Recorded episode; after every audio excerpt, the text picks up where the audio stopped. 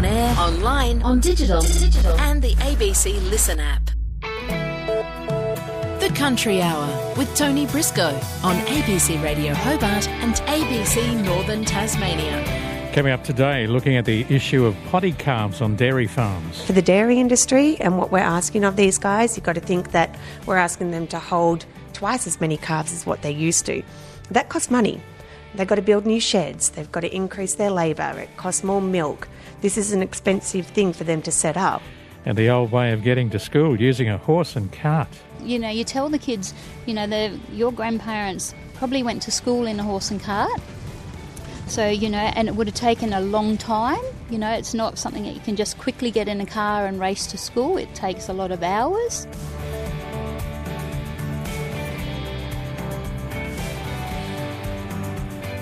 Yeah, it used to be a great way of getting to school via the horse and cart. I can remember riding a horse when I was a lot younger.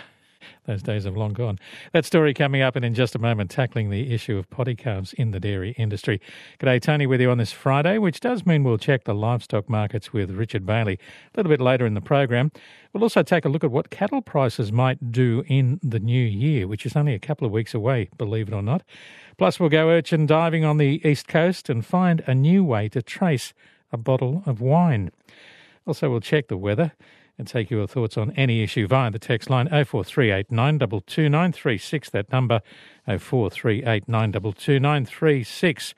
First up, a spinach grower whose product has caused at least nine people across Sydney to fall sick believes it may have been contaminated with the poisonous thorn apple weed. People are being advised to throw out any Riviera Farms branded spinach sold through retailer Costco with an expiry date of December 16.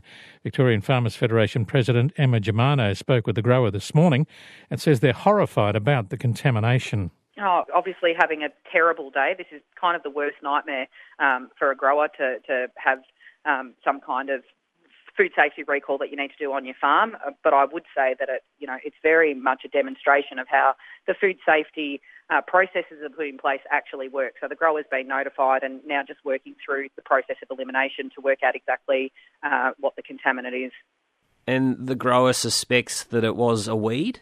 Yeah, the grower, because you're able to identify exactly where um, a particular product comes uh, from in your paddocks. They've gone back to where that the, the batch that has created the issues uh, was picked from, and they've identified a, a weed that is in you know larger numbers than what they would ordinarily expect. Um, and that's on the back of, you know, these weather conditions that we've been having. They've never had that particular issue before, but they do suspect at this point in time that it's a weed that's, um, that's caused the problems. Having said that, they've of course got to go through the whole process of elimination because it may not be what they suspect it is, and all of that testing is occurring at the moment. Can you say at this stage what that suspected weed is? The grower suspects that it might be a thorn apple, um, which is really quite odd. Uh, that that's what they're thinking at the moment. But having said it, like I said, they've, they've got to go through and do all of the plant biosecurity testing. They've got to do chemical contamination testing, and that's got to be coupled with both the retained samples um, and testing those, uh, testing the recalled product, and of course the reports back from the health departments that'll be doing the toxicology reports from a health perspective um, with the people um, who have become ill and really serious health effects. The, the symptoms reported by the health authorities: uh, hallucinations, delirium, rapid heartbeat, blurred vision. Pretty pretty scary stuff.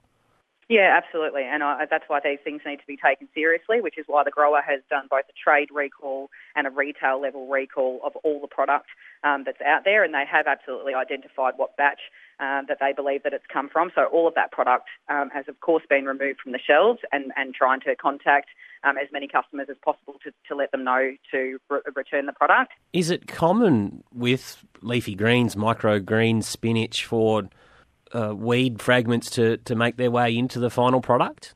Oh, I guess you know we've all had um, you know a little piece of grass turn up in our mixed leaves bag at some point in time. I mean, it's a you know the way that it's harvested, but generally these things are identified somewhere along the process. But if you know, I, I can't comment as to exactly how much there has been um, as a contamination in the product because I haven't seen it. Um, and the grower will now need to put in place uh, extra processes to ensure that this doesn't happen again. Once it is identified, of course, that that ha- is what has actually led to the problem.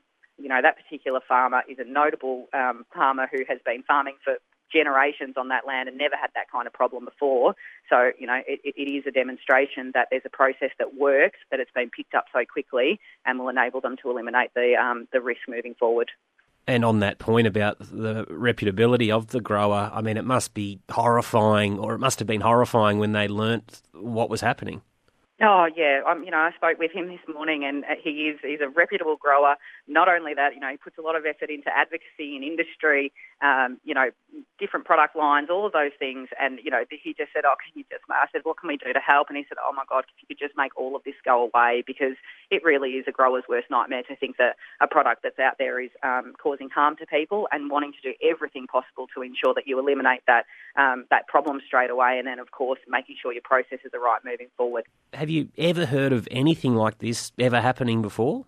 Well, I mean, we know that we've had contaminations in the past, like different chemical contaminations or, uh, you know, bacteria loads that have gotten too high, and we've seen those sort of product recalls before. I mean, this one, uh, you know, even surprised me. I thought, geez, you know, what weed if if it is a weed. But again, until we go through all of that testing process, at this point it's just speculating that it's that weed, and that's the grower, of course, wanting to get on top of the problem, you know, as soon as possible.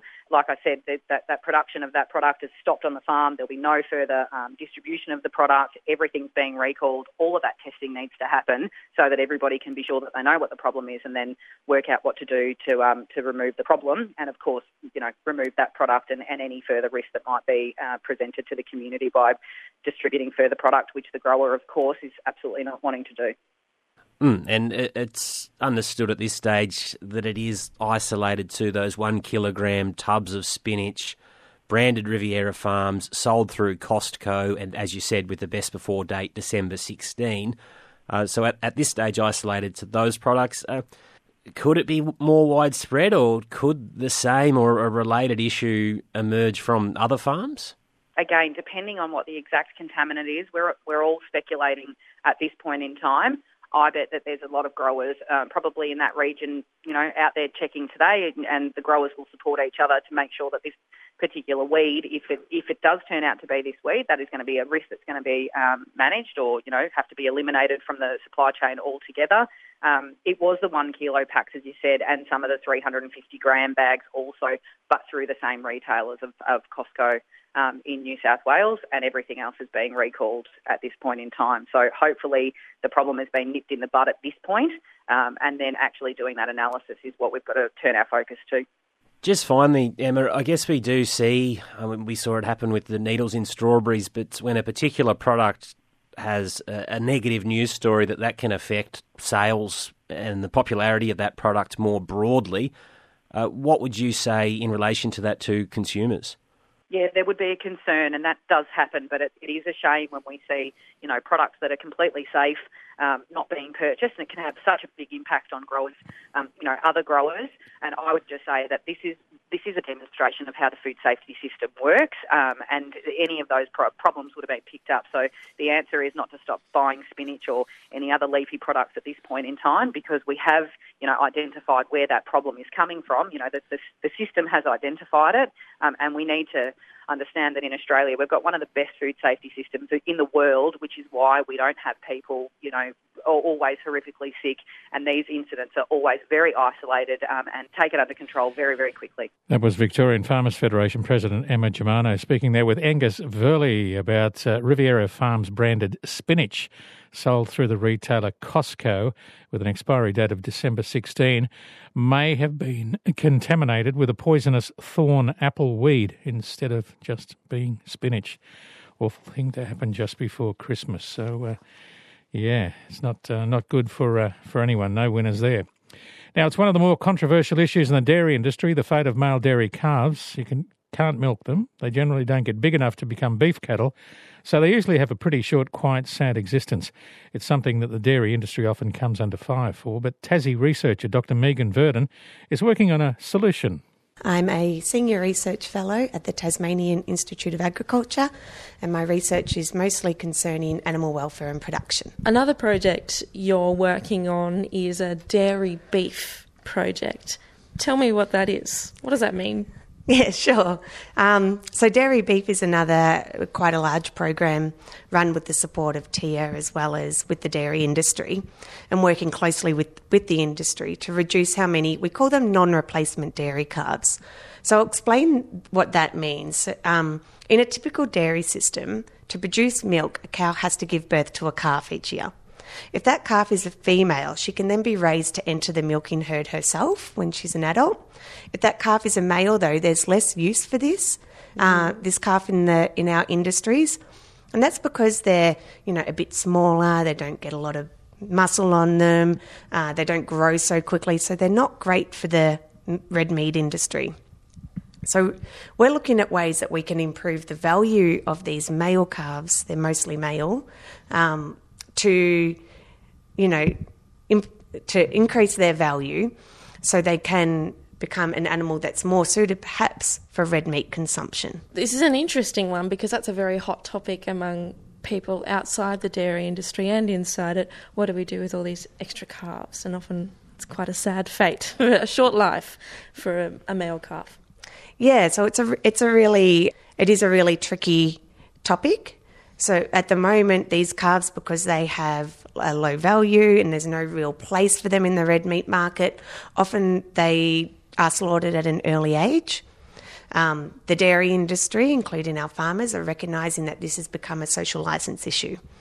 Uh, they also recognise that you know there is potential for these animals and would like to uh, investigate ways to increase their value so they can be reared for the red meat market. So, how exactly do you do that? So, the, the things that we're looking at in particular are whether you can use things like sex semen. So, this is a new technology that is available in the industry. So, you can get semen for artificial insemination that is 90% likely to be female. So, you can choose your best cows in the herd, the ones that, that you love and they produce all the milk, great milk, and you can pair them with a really good dairy bull using sex semen. So you're most likely to get a really good female calf from that uh, pairing.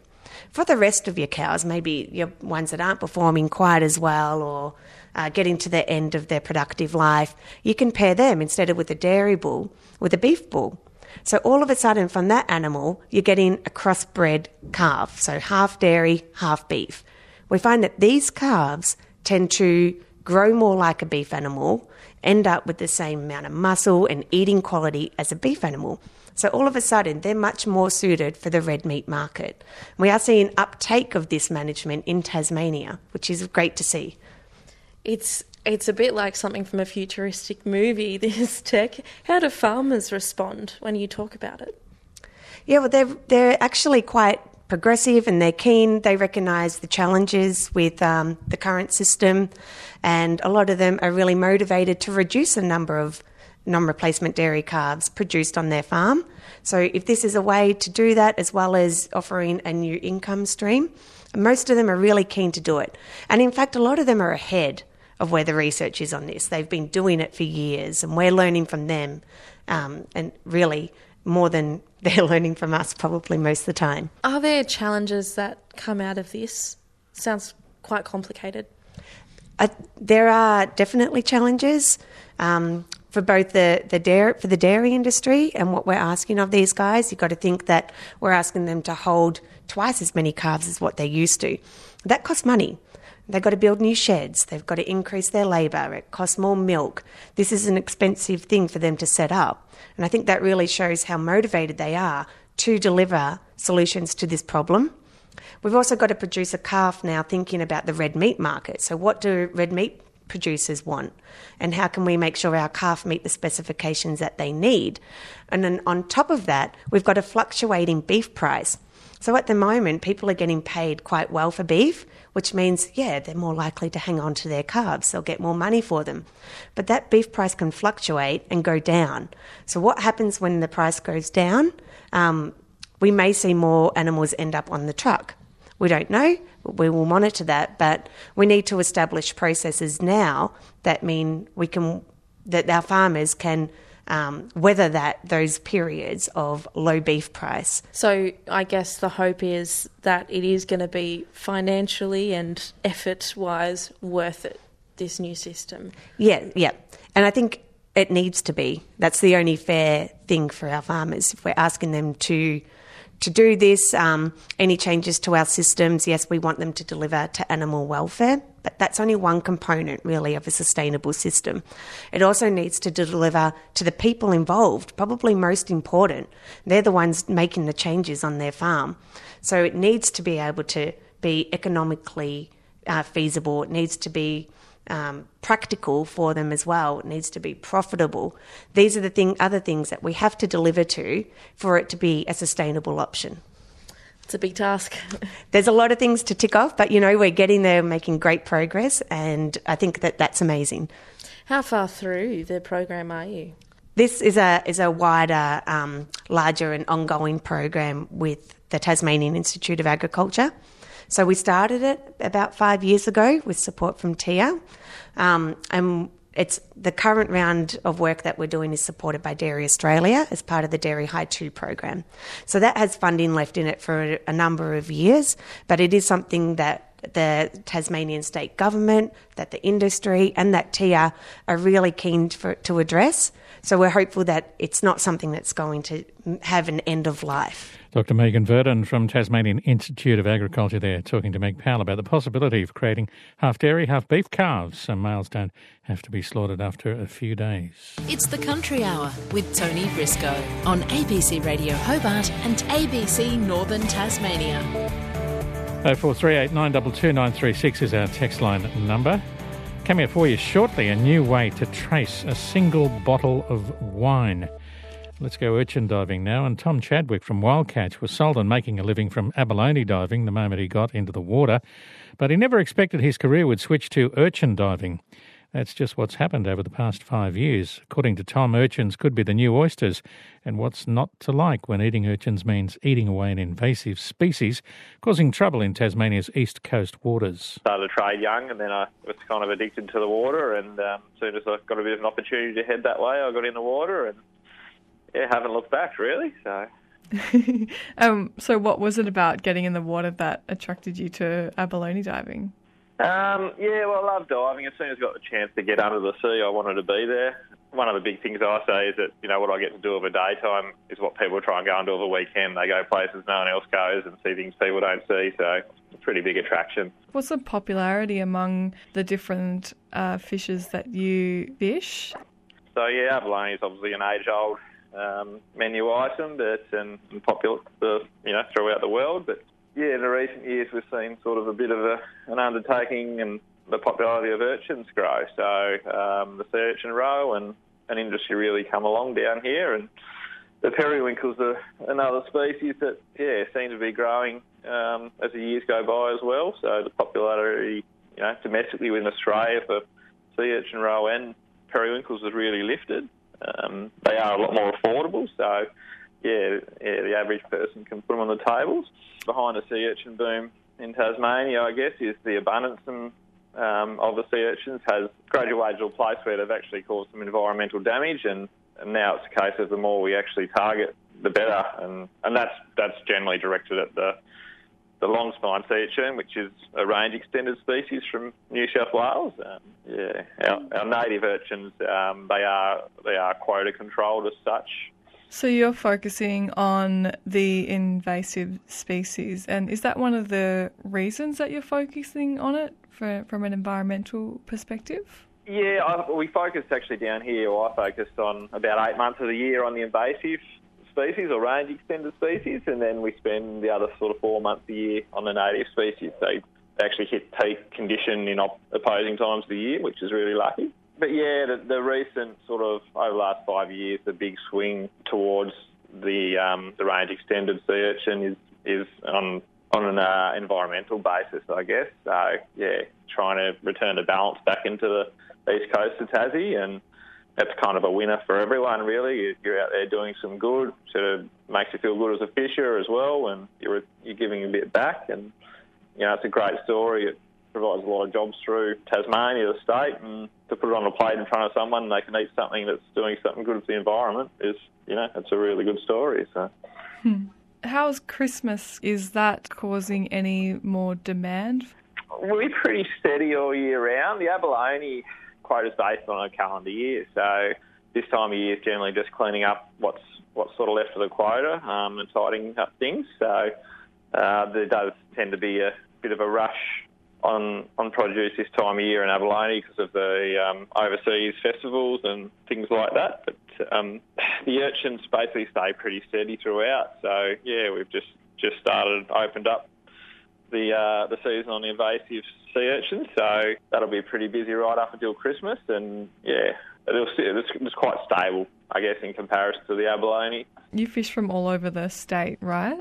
Yeah, yeah, abalone statewide, um, east, east coast basically for the sea urchins. It sounds like something that could be added to a fancy Christmas menu.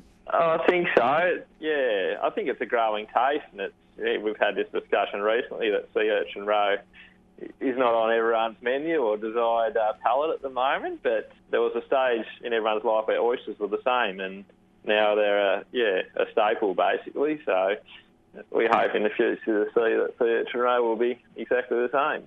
And we have probably up to 15 or 20 active urchin divers a week, I'd say, at the moment. And moving forward, so next week there'll probably be about 20 tonne of the Centrostephanus coming out of the water all over the east coast. So we're looking at around a 500 tonne sort of eight month season at the moment. So yeah, things have really come, and that's come from about I think our best about 10 years ago was about 100 tonnes. So so I think it's now Tassie's third largest fishery, basically, um, quantity-wise, which, you know, falling behind abalone and rock lobster. So, yeah, it's definitely a lot happening in the space, and it's, as I mentioned earlier, it's a, it's a great outcome for, um, I guess, every Tasmanian because the, the, more we catch, the, you know, the better the impact on the environment, and sort of we start seeing the balance return. Yeah, turning a pest into an industry. Urchin and abalone diver Tom Chadwick chatting there to Madeleine Rojahn. Quite a few urchins they're catching each week. Wow. And when you buy your household product, you trust the item is exactly what it says on the label, or in the instance of wine, what it says on the label on the bottle. Unfortunately, that's not always the case. Jeffrey Grosset is the owner of Clare Valley's Grosset Wines, South Australia. He's developed a chip that sits in the screw cap to combat the problem of wine fraud. He's explaining the product here to Demetria Panagiataris. We've designed it around the traditional screw cap, which simply now has a chip inserted just underneath the top of the cap. And with any smartphone in the world, you can hold your smartphone over the top of the cap and it will confirm what the wine is and as much detail as the winemaker wants to put in. That's you know, when it was bottled, where it's from, essentially confirming that it is what it says it is. And as well as that, because it has a sensor down the side of the cap, it can confirm that it hasn't been opened. And so all of that can be done to reassure the integrity of the wine that uh, you're about to buy or you're about to open. And what is the need for a product like this? Why yeah, is wine well, authenticity yes, integrity yes. so important to consumers? Yeah, well, I guess we're, we're all becoming more and more aware now of the need for integrity from anything from, you know, what we eat, fruit and veg, meat, uh, milk. And really, that's because there's more than significant amount of faking, as one of Trump's terms would be, you know, fake wine. There's more fraud in wine than probably ever before. And so, what we want to do is to ensure that wine made in Australia, in particular, that's sealed usually almost always with a screw cap, can reassure people by having this little chip on the top that um, it is actually what it says, and um, and everything is legitimate about it. And probably the amount of fraud that's occurring, not just with Australian wine, but everywhere, is quite significant and probably a lot higher than people realise. So, how common is wine fraud in Australia and what does that mean for Aussie consumers? I guess we're fortunate in Australia because one of the other benefits of screw cap, other than uh, the fact that every bottle will be the same, whereas under cork they'll vary, they are harder to fake the wine. I mean, it's it's more difficult, but not impossible. And so, to me, the benefit is once I think more people realise that fraud's occurring on an international scale, we'd like to take that one step further and say before it becomes an issue, put a chip uh, in the cap and allow people to check and see, reassure them that, that it's legitimate. And of course, the winemaker, there are other marketing benefits too. I mean, the winemaker can tell that consumer that uh, was picked on a certain day, um, but also they, it can go to any part of a website that has the winemaker introducing the wine and just telling them you know what it whatever the whatever the winemaker wants. So there's an opportunity to connect with the consumer, reassuring them that it's legitimate, but at the same time telling them a little bit about the wine to make it more personal. So that's really that's really what we can do with this, and at a very low cost. You're only talking about cents, not dollars. And in a way, we're trying to get in and get people used to just taking out the phone and checking to see that it's uh, what it says it is and it hasn't been opened. Jeffrey Grosset, owner and founder of Clare Valley's Grosset Wines. Travis Fuller, General Manager of Kilikanoon Wines, also located in the Clare Valley, is working on trialling the new N-Seal technology. He shares how he thinks this product will benefit the wine industry. It's a pretty exciting project. I think, you know, as the world revolves these days is just compliance. I mean, you, you if you say something on a label, you need to be able to prove that it's true. So if it's Clare Valley Riesling, you know, how do I know as a consumer or as a department when I'm exporting these wines that it is actually Clare Valley Riesling? And is wine fraud an issue that's on the rise, or is it something relatively new? What's your understanding of wine fraud? Oh I, I, it's a big topic. I, I think uh, it's been around for, for decades. There's no doubt that some of the most famous wines in the world tend to find that there are a lot more wines on the market than actually were ever produced. So you go, well, you know, what, what is what is it that I'm actually buying? What's in the bottle? You know, the temptation to to modify or to copy brands and products and wines is is high. So uh, I think it's it's pretty rife. I think that many companies, bigger companies, have tried to crack down on it. And it's technology like the blockchain technology and what they're putting into these uh, screw caps that actually, you know, will give you a lot more confidence uh, and allow you to almost guarantee that, that the product that you've got in the bottle is indeed the real thing. And for us, you could get to the point now with this technology that when somebody purchases your wine in a you know in a store in Wimbledon in the UK, well you know when they've opened it and you know that it's been opened in that market. You can start to see where your where your product is actually being consumed. Pretty exciting stuff. Amazing. Travis Fuller, General Manager of Kilikanoon Wines, ending that report by Demetria Panagiataros. And we also heard from Jeffrey Grosset, the owner of Clare Valley's Grosset Wines, about the uh, chip that sits inside the screw cap to combat the problem of wine fraud. Coming up, memories of beautiful Clydesdale horses, also prospects for the cattle markets next year, and the current livestock markets with Richard, plus a check on the weather. First up, the news headlines with Will Murray.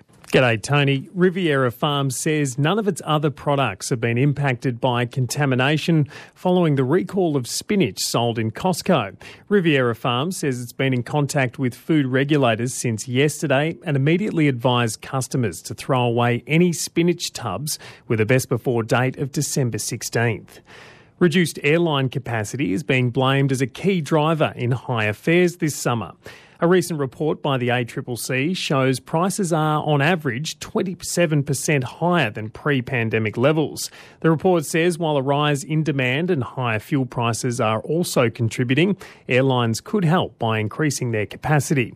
And Tasmania's Education Department says it's made arrangements for a group of students who will be living away from home to attend Year 11 and Year 12 education in Hobart next year. Hobart's only student hostel for students from regional areas, Springvale, will close at the end of this year. Alternative accommodation will be available at TasTAFE in Moraine, Jane Franklin Hall in South Hobart, and Housing Tasmania Properties. I'll have more news at 1, Tony. Thank you, Will. And now let's check the weather with Brooke Oakley from the Bureau. Good day, Brooke. Good afternoon, Tony. Still a good mix of not a good mix, if you know what I mean, with the weather. It is. It's still cold, wet, not as windy for the south and the east, and it's sunny, fine and sunny for the northwest of the state. So Tasmania does have a good mix of weather. The temperatures are slightly warmer than yesterday, but that's just because it was particularly cold about southeastern Tasmania yesterday, and Hobart's maximum of 11.5 degrees was the coldest December day in over 50 years. And there were also a number of stations with a shorter history that had their coldest December day on record, including Campania and Grove. You just made me shiver then. well, out, outside right now in Hobart it's 13 degrees, so that's much warmer than yesterday. Oh, temperate. Fantastic. Okay, um, uh, much rainfall about? When the 24 hours to 9am this morning, the highest rainfall total was 15 millimetres at Mount St John, followed by 9 millimetres at kunanyi, Mount Wellington, and Friendly Beaches. Since 9am today, there's been 2 millimetres at Maria Island, Friendly Beaches, and kunanyi, Mount Wellington. Okay, so as we head closer and closer to Christmas, what can we expect over the next few days? Well, for today and tomorrow, we're expecting the showers to continue about southern and eastern Tasmania, along with below average temperatures. And then the weather becomes more settled on Sunday. And on Sunday, it'll be fine apart from some light morning showers about the south and east and the chance of showers about the northwest. And then for the first half of next week, so for Monday, Tuesday, and Wednesday, it's generally settled and fine conditions with a much anticipated warm day for southern Tasmania on Wednesday. And then we are expecting showers to develop across Tasmania on Thursday and Friday as a trough approaches from the northwest and then moves over the state.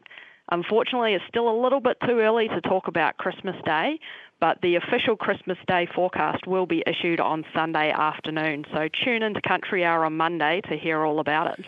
I will grill you about it. I'll ask kindly anyway. Uh, warnings, have we got any? There are for today, there's a strong wind warning current for northwestern coastal waters from Low Rocky Point to Stanley and for northeastern coastal waters from the northern tip of Flinders Island to Wineglass Bay. There are no warnings for tomorrow. However, there are still minor flood warnings current for the South Esk and Macquarie rivers, and those are likely to be finalised over the weekend. Okay, and for people who want to go out in the waters over the weekend, coastal waters and swell Brooke, what's happening? For today, we've got south to southeasterly winds at 15 to 25 knots, reaching up to 30 knots about the northwest and the northeast. The swell in the west and south is a southwesterly of 1.5 to 2.5 metres, reaching up to 3 metres about the south this evening. And the wave rider buoy at Cape Sorell is currently sitting on 2.9 metres. In the north, the swell is confused below one metre, and in the east, south to southeasterly of two to three metres. And the wave rider buoy at Maria Island is currently reading 2.5 metres. And I'll just correct that wave rider buoy at Cape Sorell is actually sitting on 1.8 metres with a maximum sig wave of 2.9 metres. Heading into tomorrow, we've got south to southeasterly winds at 10 to 20 knots, reaching up to 25 knots about the northeast and the central west during the afternoon and evening. And winds are more variable about the central north, and we'll even have afternoon sea breezes, which is a much more summery thing to say. The swells in the west and south are southwesterly of 1.5 to 2.5 metres, reaching up to 3 metres about the south. In the north, confused below 1 metre. And in the east, southwest to southeasterly, 1.5 to 2.5 metres, reaching up to 3 metres in the south. Terrific. Thank you for that, Brooke. You have a lovely weekend. We'll talk Monday. Thanks, Tony. Brooke Oakley from the Bureau. Coast to coast, this is the Country Hour with Tony Briscoe on ABC Radio Hobart and ABC Northern Tasmania. Richard Bailey coming up for you very shortly with all the details on the livestock markets, what's happening on the mainland as well. Have you ever watched someone lose their memory in old age? Sometimes certain activities can help restore some of those memories. And that's certainly what Sheffield's Isla Bingham has found when she takes the elderly around in her old style wagon drawn by beautiful Clydesdales. Meg Powell hopped on for a ride. Come here. Nugget. Come here. Come here. Steady now. They'll block everyone up, but anyway. That'll be right. Take it over. So it's Isla Bingham, um, and I'm here with my friend Rachel, my helper. We're on a giant wagon pulled by two Clydesdales. Yes, we've got Nugget, who's a 10 year old uh, from the mainland about seven months ago, and we've got our homebred Bonnie. Um, she's, yeah, we've had her, she's just turned eight. Nugget's 17.3 and Bonnie's 16.3, but a couple of axe handles wide. I understand this is something that's been in your family for a long time. Uh, yes, my auntie, Auntie Isla, my mum's twin sister, and uh, in South Australia, she still competes, or she's slowing down a little bit. She's actually coming over in January for our Kentish Clydesdale and Heavy Horse show. In January at Railton. Um, God willing, she's still well enough. She's in her late 80s. Um, my mum's done it. Uh, yeah, lots of my family have done carriage driving. And uh, you're you're one of the latest, the younger generation. Yeah, I'll be the young, I'll probably be the youngest. Um, actually, I've got a niece over in WA who's a lot younger, and she does weddings and um, yeah, lots of weddings over there. Um, but in Tassie, yeah, I'm the youngest over here. How did it all start for you? What got you interested? We went on a wagon tour, and Amber was pulling the wagon. Uh, in Western Australia, and uh, she was for sale, so we jumped at the opportunity. And originally, she was just for fun, and people wanted weddings and different things, so we had to get insurance, so it's just grown from there. How many years ago was that? Uh, that was eight years ago. Yeah, They've done a lot of shows recently. Do they tire? Oh, they they just get fitter. yep, yeah, no, they get fitter. Um, my horses do a fair bit of work, so um, yeah, and the, the more work they do, the better they get. Yeah, they they get exposed to more things, things flapping, and they walk over things, and they walk through water. Yeah, they're just exposed to a lot more. So the same as anyone, do more work, the fitter you get, really. How did they go during the filming of the Bay of Fires? That must have been grueling on set. It can be just take after take. It was take after take. We only had Bonnie, um, but it wasn't a hard job for her, so it wasn't it wasn't too bad. But it was long days. It was cold and wet, and um, um, yeah. So, but it was great. It was great. We're going to come through there, though.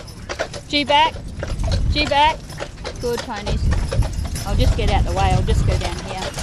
They get quite a bit of attention as you go yeah, along. the, the um, Clydesdales are very, very popular, um, especially for the young ones, and then the elderly because it's it brings back a lot of uh, memories and emotion for the elderly. Yeah, and you know some of them with Alzheimer's and stuff, they don't remember what's happening now. They remember what happened when they were young and what their grandparents used to do. So, and they a lot of them worked horses. Oh. Yeah, so it is it is a lovely thing, you know, when you get the elderly on, and, and then you get the little the little children who are bright eyed and bushy tailed and Bouncing they- around Oh in the my back. gosh, they just absolutely love it. They um, are fascinated that the horse can poo and where it comes from, and um, yeah, no, they're they're, they're they actually. It's, it's really a really rewarding pastime for me. Yeah. They've got nice little neat poo traps there. I've yes, noticed. yeah, that keeps. Come here, come here, Nugget. That keeps uh, everyone happy. Um, so there's no poo on the road, and because most of my jobs are all on bitumen and through town, so yeah, it's just better that way. Um, and wool, wool, wool now. Yeah, it's better. Um, it's, it's it's nicer. You don't have poo going down the main street. Yeah, it does sound Yeah, nice. and you know, and we're in tourist areas, and you know, people don't want to be trapp- treading over poo and stuff. So, just keeps it nice. And then someone yells out and says, "Can I have that for my garden?" Yes, absolutely. yeah, Take it. Yeah, Got plenty more yeah. where that came from. Yeah. Do you ever do you ever get a bit emotional when you said before you get an old person on and it brings back their memories? It does, yeah, and they actually remember um, different things about harness, which teaches me, and then I can share that as well with other people. The up and coming, I have a lot of women that uh, want to do long reining and carriage driving, so it teaches. I can pass knowledge on. Um, they may know where there's harness, um, old harness, and we get someone then to help us refurbish the old winkers and things like that. So the history, instead of it all being chucked into the tip, is then reused. The the leather may be a bit buggered. We put new leather on, and you know it's got new stitching, and most of it's hand stitched. So yeah, it just prolongs the history, and it's it is wonderful to hear um, from the elderly what they have to say. And then um, in turn pass that on to the kids who get so excited to yes. come on. yeah, absolutely. Yep. And and you know, a lot of the elderly used to go to school, so you take it, you, you know, you tell the kids, you know, the your grandparents probably went to school in a horse and cart. So you know, and it would have taken a long time. You know, it's not something that you can just quickly get in a car and race to school. It takes a lot of hours, and then they have to be picked up and go home, or they go to the shop, or the local store, or it was the train station, or a siding in those days. So, um, yeah, it's you can pass on the history, although I haven't had that history, you know, in my lifetime, but you can relay what the elderly have said and you pass it through to the next little generations coming along. And they tell their mates when they go to school. Yeah, see, they really share lots of different things. Yes, No, it's I don't- very rewarding. I don't suppose you take this thing up to, to Woolies, do you? Oh, yes, absolutely. We've been to Woolies.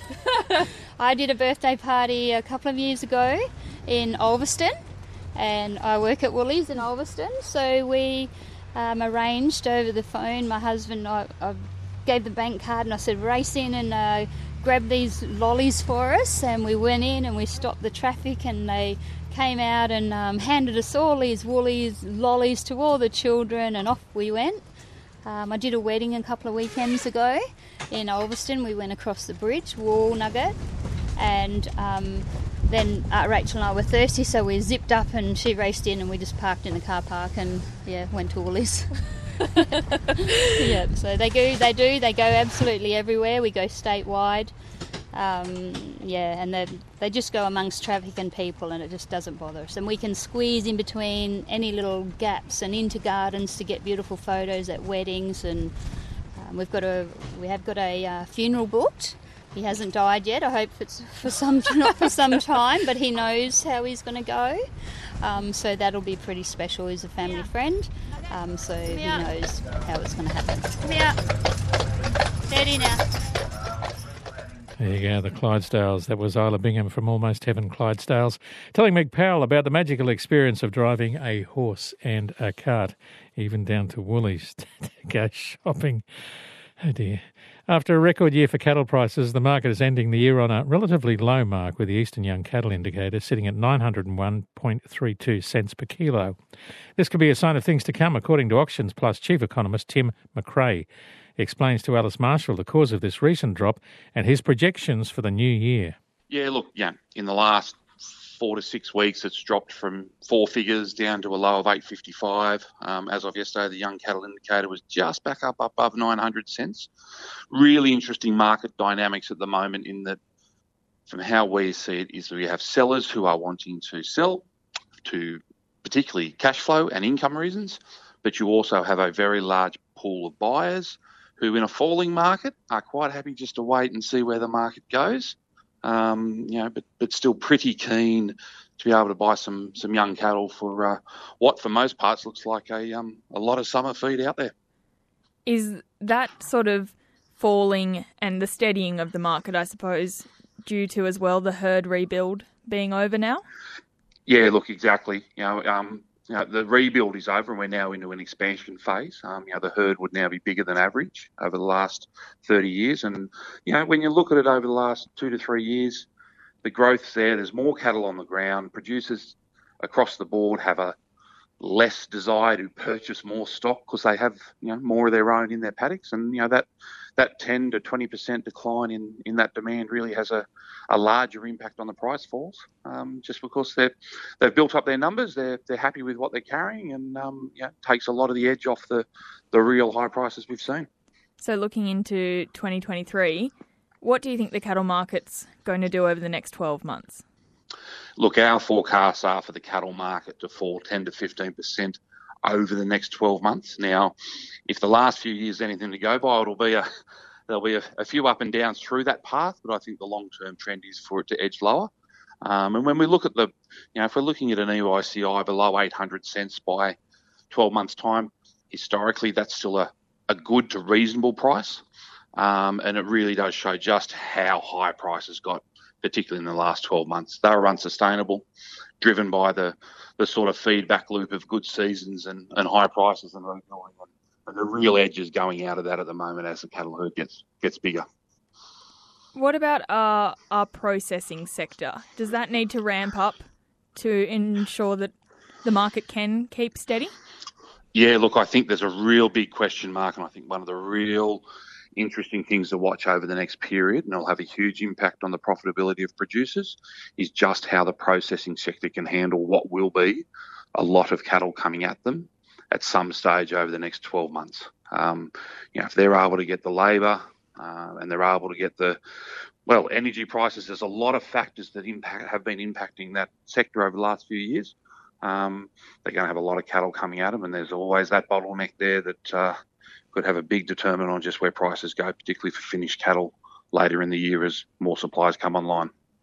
And what kind of opportunities are you expecting to come up over the next sort of 12 months when it comes to the export market? I know we've been talking a lot about what the drought in the US means for goat prices and, and cattle prices link into that, do they not? Yeah, look, I think there's the, the huge sleeper in the market, if you like, is what's going on in the US. It is a huge imported beef market and is a very good customer of Australia's for decades.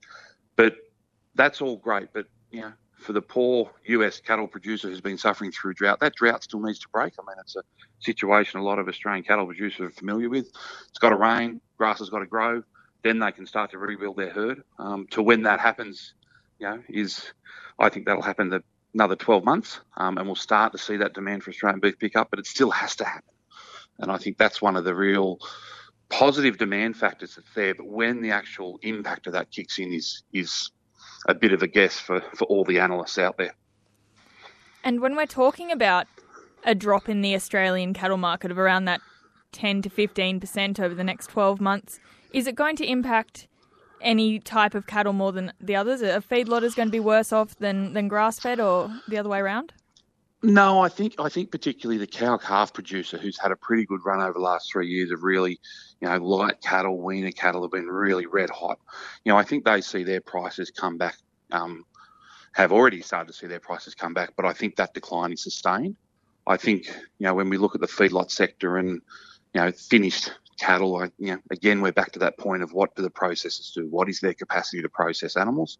If we start to see a backlog of finished cattle, that could see a you know, a, a price impact that is significant. Um, you know, but that backlog can be worked through if the again if the processors can, you know, really get up to speed. Um, you know, we still look at those factors and look at export markets that you know we're pretty positive that beef will find markets. Um, but it's you know can it get through that bottleneck? Is that fall, I suppose, based on the prediction that the season across Eastern Australia will stay good? What what if we do sort of go back into a drier phase? Yeah, I think if we, you know, across the board, if we go to a drier phase, I think a lot of them would just call that a normal season now.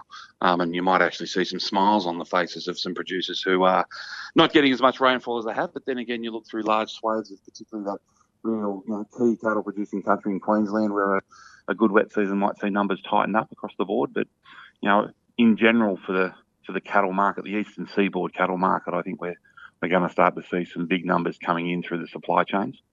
Um, and, you know, whether that's tighter in certain areas because they've maybe not had the rain of the last few years and there's a bit of a rebuild in one region that'll be offset by slowing rebuild and, and higher turn off in other regions, particularly as we see it through sort of central and southern New South Wales, which has had the run of three big years. Um, you know, a return to dry conditions could actually be a welcome welcome outcome and um, allow a lot of producers to sort of get back into their traditional seasonal rhythms.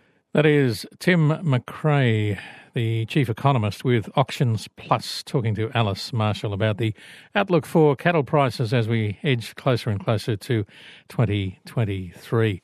Well, talking about cattle prices and uh, sheep and lamb prices as well, it is time on a Friday afternoon to head out to the livestock markets and say good day to Richard Bailey.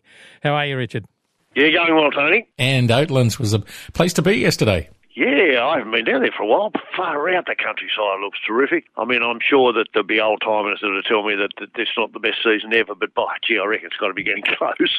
I know that I know some of the grass, you know, is a bit wet and a bit blanky and all the rest of it, but just generally the countryside right down, but particularly when you get down, you know, to Tunbridge and, and Oatlands, you know, where you normally see pretty some pretty dry areas at this time of the year. It just looks magnificent. And um, there were 4,000, just over 4,000 sheep and lambs. Just about all of them were lambs. Um, that compares with last year. This sale last year there were ten and a half thousand. The difference would be twofold. One is that the prices aren't as good, and so there'd be people hanging on. But the other major reason is what we've just said: the season. Yesterday, the best of the lambs, uh, the, heavy, the the bigger lambs, made anywhere from 102 to 148 dollars. Medium weight 70 to 109 dollars, and small 58 to 88 dollars. I know that it's not sort of that important to, to, to sort of compare with last year, but it's probably something like fifty to seventy dollars back on this sale last year. Now, remembering that this sale last year was through the roof. So, the other thing that was different this year, normally this sale at Oatlands, normally there's, you know, three or four or five pens of shorn lambs and the rest are woolly. Well, I reckon well over half yesterday were shorn. So, the guys down there obviously have got onto their shearers pretty early and got onto that. And I reckon when we get to that that Oatland sale in um, in January, I reckon we'll see you know the vast majority of them shorn. So that'll be pretty interesting. I expect some pretty big numbers at that sale. All right, let's continue with uh, lamb and sheep, and uh, we'll do the cattle shortly. But um, what's happening interstate? Yeah, it's held up pretty well. The, the biggest issue through most of the bigger yards is the quality uh, and lack of it. The the um, market reporter out of Bendigo on Monday said she just said that there was not much better than a store sale. You know, and that's just the weather that's caused that. And then the, the same was at Wagga yesterday. Uh, Leanne Bax, the reporter there, said the same sort of thing that there's just, you know, huge numbers of secondary lambs. And so it's meaning that the better quality lambs are still selling very, very well. You know, you've got plenty of averages of these better lambs anywhere from sort of 750 to 800 cents a kilo. Uh, then you're very quickly back to 700 cents and less for the for the uh, poorer quality. Some of the overhooked price prices here are around about that seven dollars or thereabouts, a little bit better in places. So you know, it's still tracking along all right at the moment. As we've all, as we've said for a long time, we're, we're just a little bit fearful of what happens when the big numbers of lambs, finished lambs, come onto the market. And it looks like that's going to be more like February probably rather than January. Um, a lot of the lambs in Western Victoria at this time of the year, normally Western Victoria, you've got lambs coming out of their ears, but um, you know there are good numbers, but they're not uh, not like they normally are. So they will wait and come. I'm, I'm probably thinking February March is when we'll probably see some big numbers of lambs. Okay, and uh, the mutton market, what's happening there? Uh, just a little bit better in places, still pretty sick, but uh, just for five to ten dollars better in most markets during the week, which probably means we've seen the bottom of that that mutton crash. But that probably won't improve much until um, some of the China borders open up. Will will be a big plus there, and so we can shift some of this backlog of mutton that's sitting in chillers and freezers. Okay, cattle cattle market, uh, generally speaking, was pretty similar to the previous week. Uh, most of the export cattle are sort of pretty similar. Most heavy cows are averaging around that 340, 350 cents a kilo. Uh, and your better quality bullocks and steers anywhere from sort of 390 up to 440 cents a kilo in that sort of bracket. Um, your younger cattle um, have sort of stabilised with a lot of the better vealers you know, a lot of them are making high 400s and into the 500 cents a kilo. Uh, we saw on Tuesday uh, cattle make up to, you know, into the mid 400s and a little bit better. So the quality, if the quality's there, uh, the butchers will pay.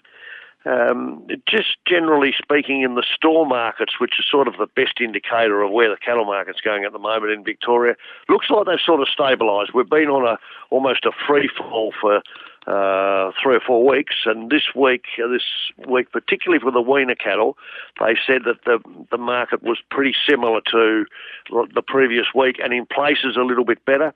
A few feedlots back in the market, and a few New South Wales buyers back in the Victorian markets. As it starts to dry out in middle of New South Wales, I think it's just obvious that that's going to happen we start into the proper um, end of the Western Victorian and Central Victorian weaner sales come first and second week in January, and that'll be a pretty good guide as to where that market's going to go for a little while. And I mean, obviously, our our weaner sales don't start until the last week in February, and then go through March and April. So that'll be pretty interesting going forward. And there is a sale next week, last one for the year. Yep, yep. Sale of Powranna on uh, on Tuesday, and we'll catch up then. Okay, and uh, you have a great weekend, Richard. Good on you, Tony. Yeah, Richard Bailey back with us next Wednesday to check the final livestock sale of the year from Powranna. And uh, we'll have him back on Friday next week too to have a look at uh, the year that's just gone by and how things went. Now, important, the cricket starts tomorrow in Brisbane, first test between Australia and South Africa. Uh, hopefully, it'll be continuing Monday, Tuesday, and Wednesday. If it does, we will be bringing you the country hour shortened version. Uh, lunchtime in the cricket. Cricket starts at eleven thirty, so uh, thirteen thirty is the time. Uh, thirteen thirty-five when the uh, the country hour will be on. So that's happening. If uh, the test goes through the five days, that will happen next week Monday, Tuesday, and Wednesday, lunchtime in the cricket for your country hour. That's it uh, for the program for this week. You have a great weekend, whatever you're doing. Stay safe, and we'll catch you in the cricket on Monday.